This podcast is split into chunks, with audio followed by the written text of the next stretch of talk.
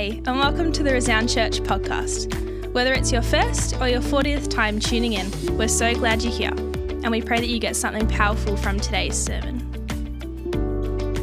Last week, Britt um, started our series. It's called Surrender, but she spoke about sacrifice. And and, and, and really, that's what we want to talk about. We want to talk about sacrifice. And she did the, the hard yards, if I can put it that way, of setting a, a bit of a base for what it means, what a sacrifice is. And, and we're speaking about a sacrifice from the Old Testament, our Old Testament understanding of what a sacrifice is. Uh, but the reality is, uh, it, it's not just uh, the Jews and the. Um, the Israelites that sacrificed, but in the Old Testament times, many, many groups sacrificed. They did it for all sorts of reasons. Uh, some of them did it to appease the gods. Some of them did it in the hope that they would get rain. Some did it in the hope that they would get sunshine. Some did it in the hope that they would get wealthy. And people were in the habit of sacrificing something to get an outcome. The difference in the Old Testament, it was primarily about cleaning up their lives.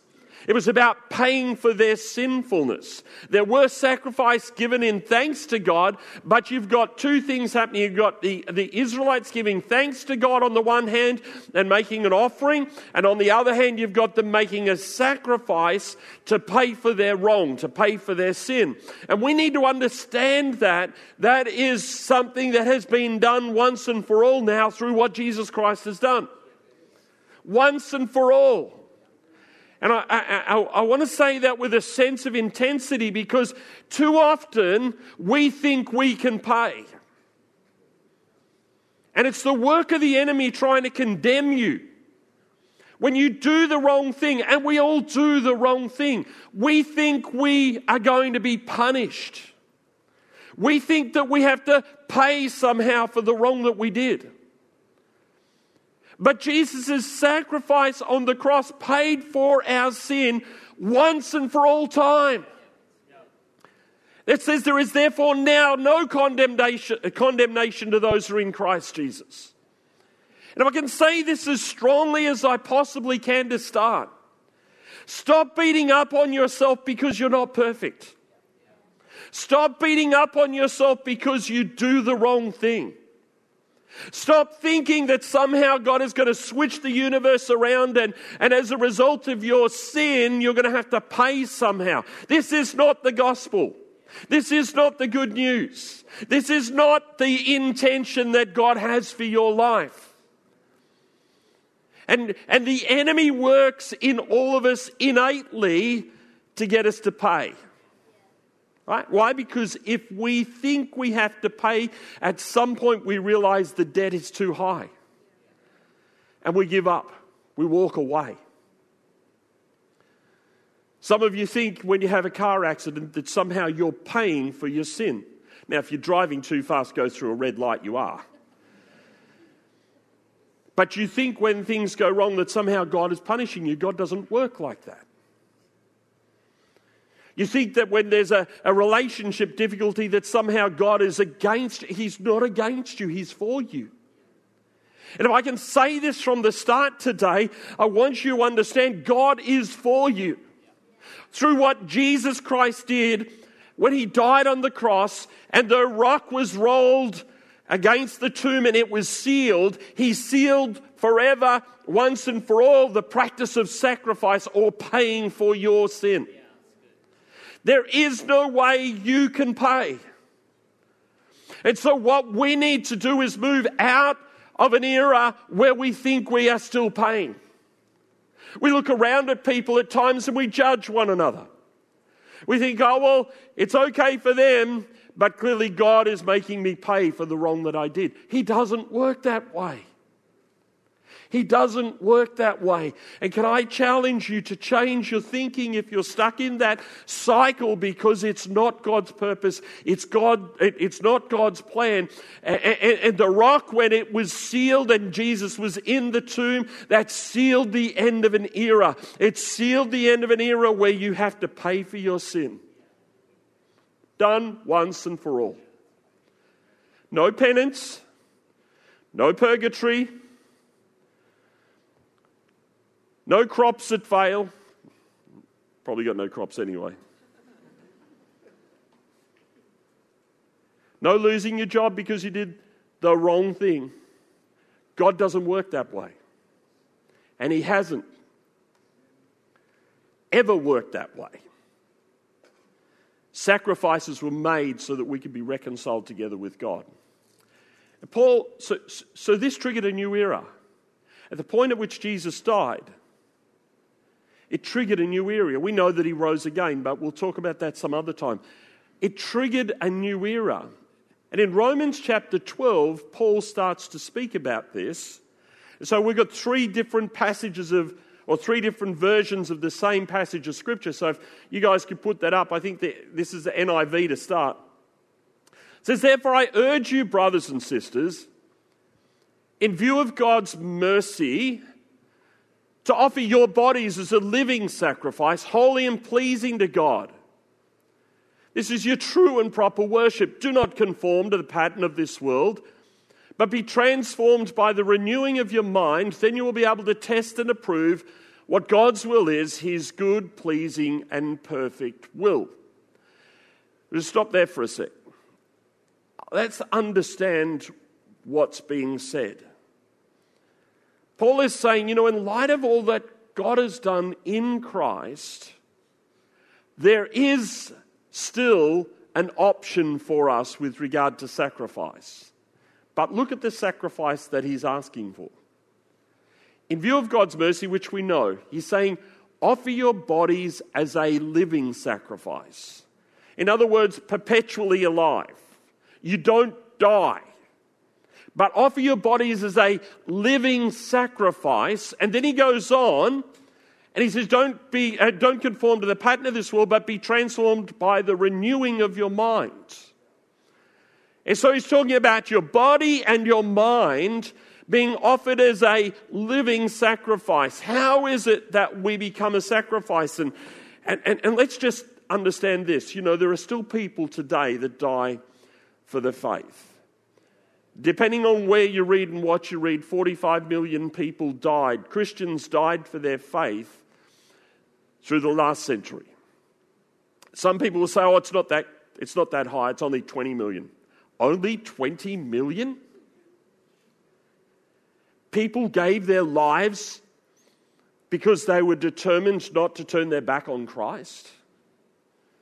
Let's just understand, though, that they're not a sacrifice.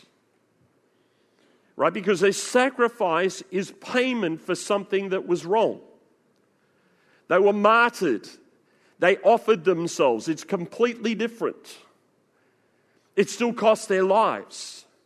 And we need to understand that this is happening still today. There were more people, there's 65% of all the martyrs died in the last hundred years.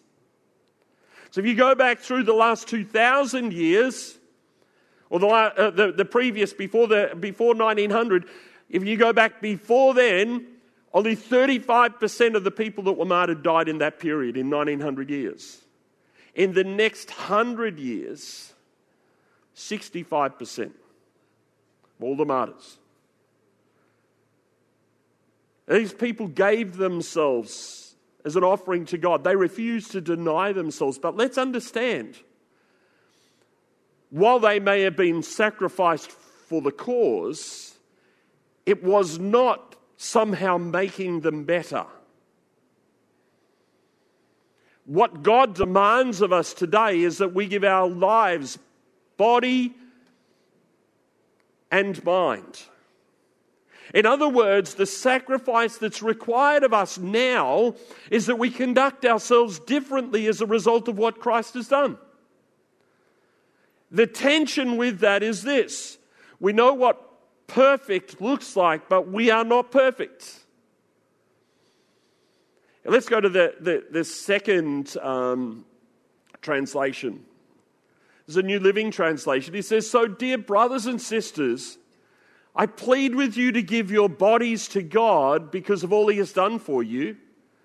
Let them be a living and holy sacrifice, the kind He will find acceptable. Just hold it there for a sec. the way we live is important. Because when it comes, worship is an act of thanks. It's an act of surrender. Worship is us bowing down, if you like, to God. And the way we conduct ourselves is important because it shows we're bowing who we're bowing to. Does, does, you're bowing to somebody somewhere. You're either bowing to God through the way you live your life, or you're bowing to the enemy through the way you, or you may well be bowing to yourself. But you're bowing somewhere, you're worshiping somebody, you are getting your direction from one place or another. And, and Paul, here in writing to the Romans church, he says, Let them be a living and holy sacrifice, the kind you will find acceptable. This is truly the way to worship Him. Don't copy the behavior and customs of this world, but let God transform you into a new person by changing the way you think. Then you will learn to know God's will for you, which is good, pleasing, and perfect. I don't know how many people ask the question, What's God's will for me? Well, the Bible is really, really clear. There is only one way to know what God's will is, and that's by conducting yourself in a way that honors God. Too often, what happens is we are guilty of, a, of trying to know what God's will is while misbehaving. And we're thinking that somehow we can work it all out. No, no, no. It, it doesn't work that way. As we behave, if I can put it this way, God's will becomes obvious. It's not the other way. God's not going to entice you, He's not going to tease you, He's not going to lure you. He has done everything that's required already. Your susceptibility to understanding God's purpose and plan for your life lies in your actions. And so uh, let's go to the Amplified version, which is the last one. Therefore, I urge you, brothers, this is a longer one usually. Therefore, I urge you, brothers and sisters, by the mercies of God, to present your bodies, dedicating all of yourselves, set apart as a living sacrifice holy and well pleasing to God, which is your rational, logical, intelligent act of worship.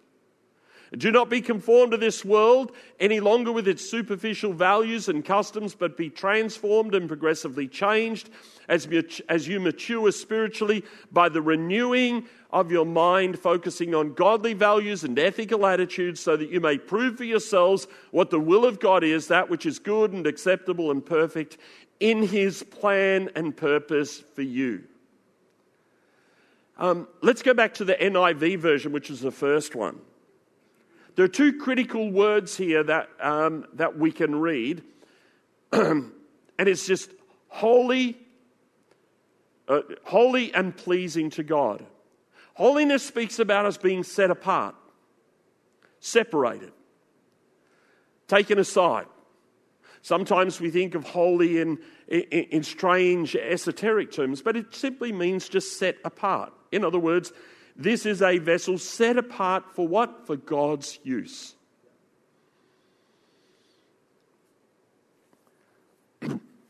Sorry, we don't have the, the same um, custard thing that your mum has with the chip in it. But we have all sorts of other bits and pieces in the kitchen. And from time to time, it's like really, really frustrating. I, use, I know you're not supposed to use Roundup, but I use Roundup, kills weeds. And, um, and you know, how do I say this politely? You, you got to measure the Roundup, don't you? right? You, you need a measuring container, and there's one place in our house that has measuring containers. They don't have chips in them because they're plastic, but they've got numbers on the side, tells you how many you, you know milliliters there are. and um, Ruth would say those containers are set aside for food, which makes sense, I suppose.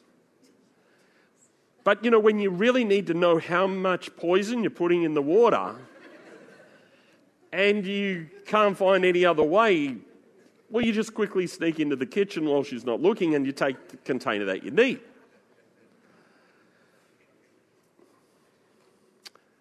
Some of you are horrified by this, and Ruth isn't actually in Perth, she's in hospitals. Oh, not really, not really, not really. Now, some of you are horrified. You're thinking you took what from the kitchen and you put Roundup in it? Yeah, I did, but I never put it back in the kitchen. It's now holy, it's set apart for the Roundup. It was set apart for something else. But if I can say this carefully and politely, you are containers that hold the presence of God.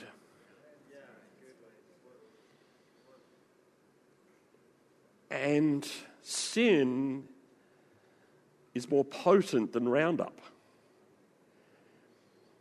And the container you are is supposed to be set apart for the things God has got in mind, and it ought not to be contaminated by the sinfulness of the things in the world around about us. Because the outcome is equally potent as if I put the container I've got for the Roundup back in the kitchen and it was used. What actually happens is it's not as clearly discernible as what I'm saying, but what actually happens is, is we take this container, we sing songs of worship, and then somewhere, somehow through the week, whether in our minds or in our body, we contain a poison that begins to destroy who we are. And what happens is, sadly, that poison doesn't only affect one area, it affects every area. And in our mind, with I can't do this anymore. I'm not up for this anymore. I can't, I can't resist this anymore. And the enemy works to destroy us. John 10:10, 10, 10, and I quote it all the time, but and I only quote the positive part. The negative part is the enemy's come to steal, kill, and destroy. And how he does it is by mixing up that which is set apart for God and allowing some of the previous sinfulness to, to destroy us yet again. And so, you know, worship, you, you, know, it's nice singing a song. It's nice when the song feels good. It's nice when we think or feel that God's presence is here. But that's not what Paul's talking about. He's saying, I want to take all of you and make you a living sacrifice. In other words, a testimony of God's goodness. And sometimes our actions, our attitudes, our behavior, our thinking seems to have us aligned with our enemy rather than with our Savior. And I said it at the start, but I'll say it again. All of us are imperfect, less than we want to be. And when we fail, in, in Hebrews, it speaks about the fact that we nail Christ to a cross again. In other words, the sacrifice that was made once for all has to be repeated to cover over the next sinfulness or the next thing that we do that is motivated by sin. And I'm not saying this to make you feel bad because your feelings don't actually make any difference because we're dealing with facts. The fact is, once and for all, Christ died for us. And you may feel regret or guilt associated with sin, but the Bible, again, as I said before, says there is therefore now no condemnation. The best thing you can do, the best thing you can do is quickly turn around, repent.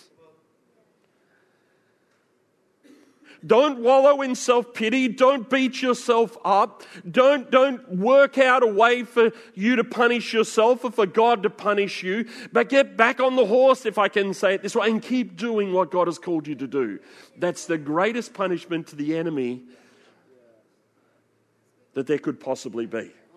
You see, the goal of the enemy is to keep you corralled, contained, discontent he wants you to moan and whinge and, and feel bad.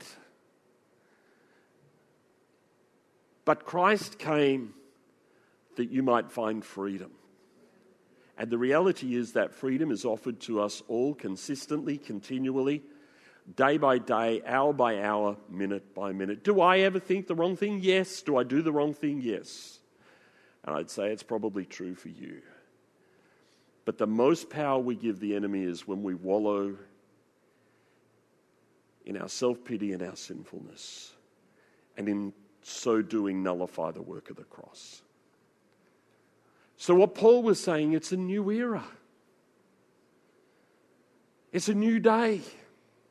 It's a new way of thinking. Let's talk for just a couple more moments about sacrifice. Prayer is not sacrifice. People sometimes will say, Oh, I'm just fasting sacrifice. No, it's not a sacrifice. It's not a payment you are making. You might be sacrificing something in your mind, but it is not a sacrifice biblically. When, when, when, you calculate it, it doesn't pay for your sin. It might be an offering, but it's not a payment for your sin. Prayer, fasting, prayer is probably easier than fasting. It's something you do to continue to dedicate yourself to God, to continue to set yourself apart. Forgiveness is not a sacrifice, it's a new way of living. Second part of the verse do not conform to the pattern of this world, but be transformed by the renewing of your mind. Forgiveness is a part of our new way of living, it's not a sacrifice. Generosity is a part of our new way of living, it's not a sacrifice. Loving others is not a sacrifice, it's a new way of living. It's a, it's a part of us being changed and transformed. Sharing the good news is a part of our new way of living. And I just want to encourage you today that too often we use the word sacrifice, and what we're really saying is we're sacrificing our selfishness. Oh, you know, I'm fasting coffee and I couldn't have a coffee this morning. I'm thinking, I don't like coffee, so it's no sacrifice. And you think you're doing it tough. No, it's not. You, you may be doing it as an offering, but it's not a sacrifice. Let's throw the term away and use it for what it's, what it's appropriately used for. We are called to be those who offer ourselves as living sacrifices. If the musicians had come now. And that means a change in our thinking and a change in our actions. And the Holy Spirit works on us and in us to transform us. So that the way we conduct ourselves with those around about us continues to become a light that shines ever brighter. Paul speaks about in Corinthians, he says we're changed from glory to glory. In other words, there's a, there's a light that's shining, and that light is going to keep getting brighter as time goes on. What's happening? The old man's passing away, and the new one's coming through. Paul speaks about getting older, and he says, You know, I may be getting older on the outside, but what's inside of me is taking more and more space. He's talking about the Christ within. I want to encourage you today. You know, we're heading up towards Easter, and, and the greatest sacrifice that could have been made on our behalf was made because God the Father gave his Son that we might be reconciled together with him, and so that we might experience eternal life. Um, and life, uh, life everlasting beyond the grave, but also a powerful life here and now, a fulfilled life here and now.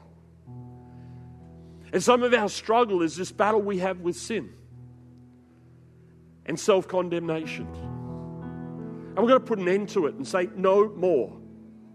No more. I'm not going to let myself be beat up by my own thinking. I'm not going to let myself be beat up by the enemy's thinking. I'm not going to assume that somehow God is punishing me because I'm not perfect. It's not the way God works. All He's asking for us to do is to allow ourselves to submit ourselves to the process of sanctification, that our minds and our bodies might be renewed. And then we'll know, the end of verse 2, the perfect and acceptable will of God. In other words, we'll experience all He's got in mind for us. Will you stand together with me this morning?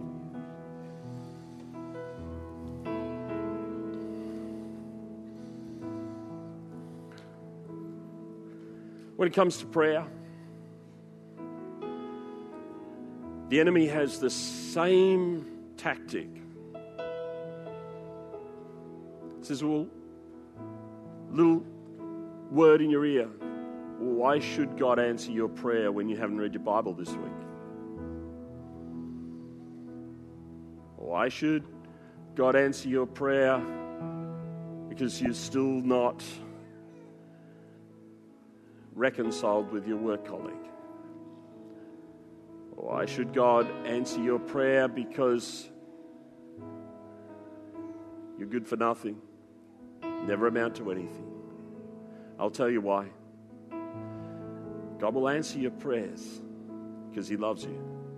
He'll answer His prayers because He sent His Son to die for you. He'll answer His prayers because He's a God who's alive, He's omnipotent, omnipresent, He's immutable. He's with you every step of the way. And this morning, in a moment, I'm going to pray. But like you and with you, I have areas challenge in my life. Some of them are personal, some of them are public. What I mean by that is, you know, some of them are internal. And some of them relate to the world in which we live, in the workplace, in our neighborhood, in our uh, relationships. And you know, I just believe that God wants to give you breakthrough this morning. I'm not saying that you haven't prayed before. But what I'm believing is as we pray this morning, that God is going to give you breakthrough. Whether that be in a personal challenge or whether that be in some other challenge. And we're going to believe. Why? Because God answers prayer. And through this week, I want you to do your best to, to be set apart for God, to Conduct yourself in a way that is pleasing and acceptable to Him.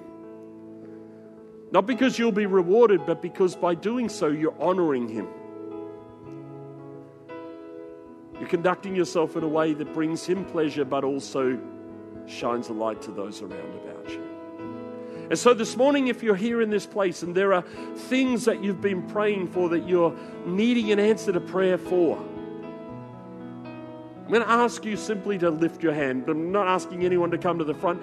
I, I, my hand's lifted up. God, if there, there, there are things that I need an answer to prayer in, so if that's you this morning, if there's something, whether it's private and personal, whether it's public, whatever it is, let's just lift our hand up. And as I pray, let's God will join all those prayers together, and we're just going to ask Him to move by His Holy Spirit and to answer us in the area that we have a need in. Father. You see those hands that are lifted, and my prayer this morning is that you would give us breakthrough whether it be in our private life, in our quiet life, in our, in, in our minds, in our attitude, in our feelings about ourselves, or whether it be something external to us with regard to finance or relationships or, or some other thing, Father, I pray today as we are standing together in this place that you would move by your Holy Spirit and that you would undertake on behalf of us all so that we can see a difference, uh, uh, uh, make, make a difference in that area. Father, just Move by your Holy Spirit, I pray. Move by your Holy Spirit, I pray. And now I pray too for the week that lies ahead. Father, I want to be a living sacrifice. I want to be set apart, holy, and I want my conduct to be acceptable to you and a light that shines to others. Father, I thank you for the sacrifice that has been made, but my responsibility now is to conduct myself in a way that's honorable to you. And I ask that you would help me to do that, that you would help us all to do that, that you might be glorified and lifted up, I pray, in Jesus' mighty name. Thanks for listening through this message recorded live at Resound Church in Melbourne. You can find out more about who we are online, including our service times and live streams. Have a great week, and we'll catch you next time.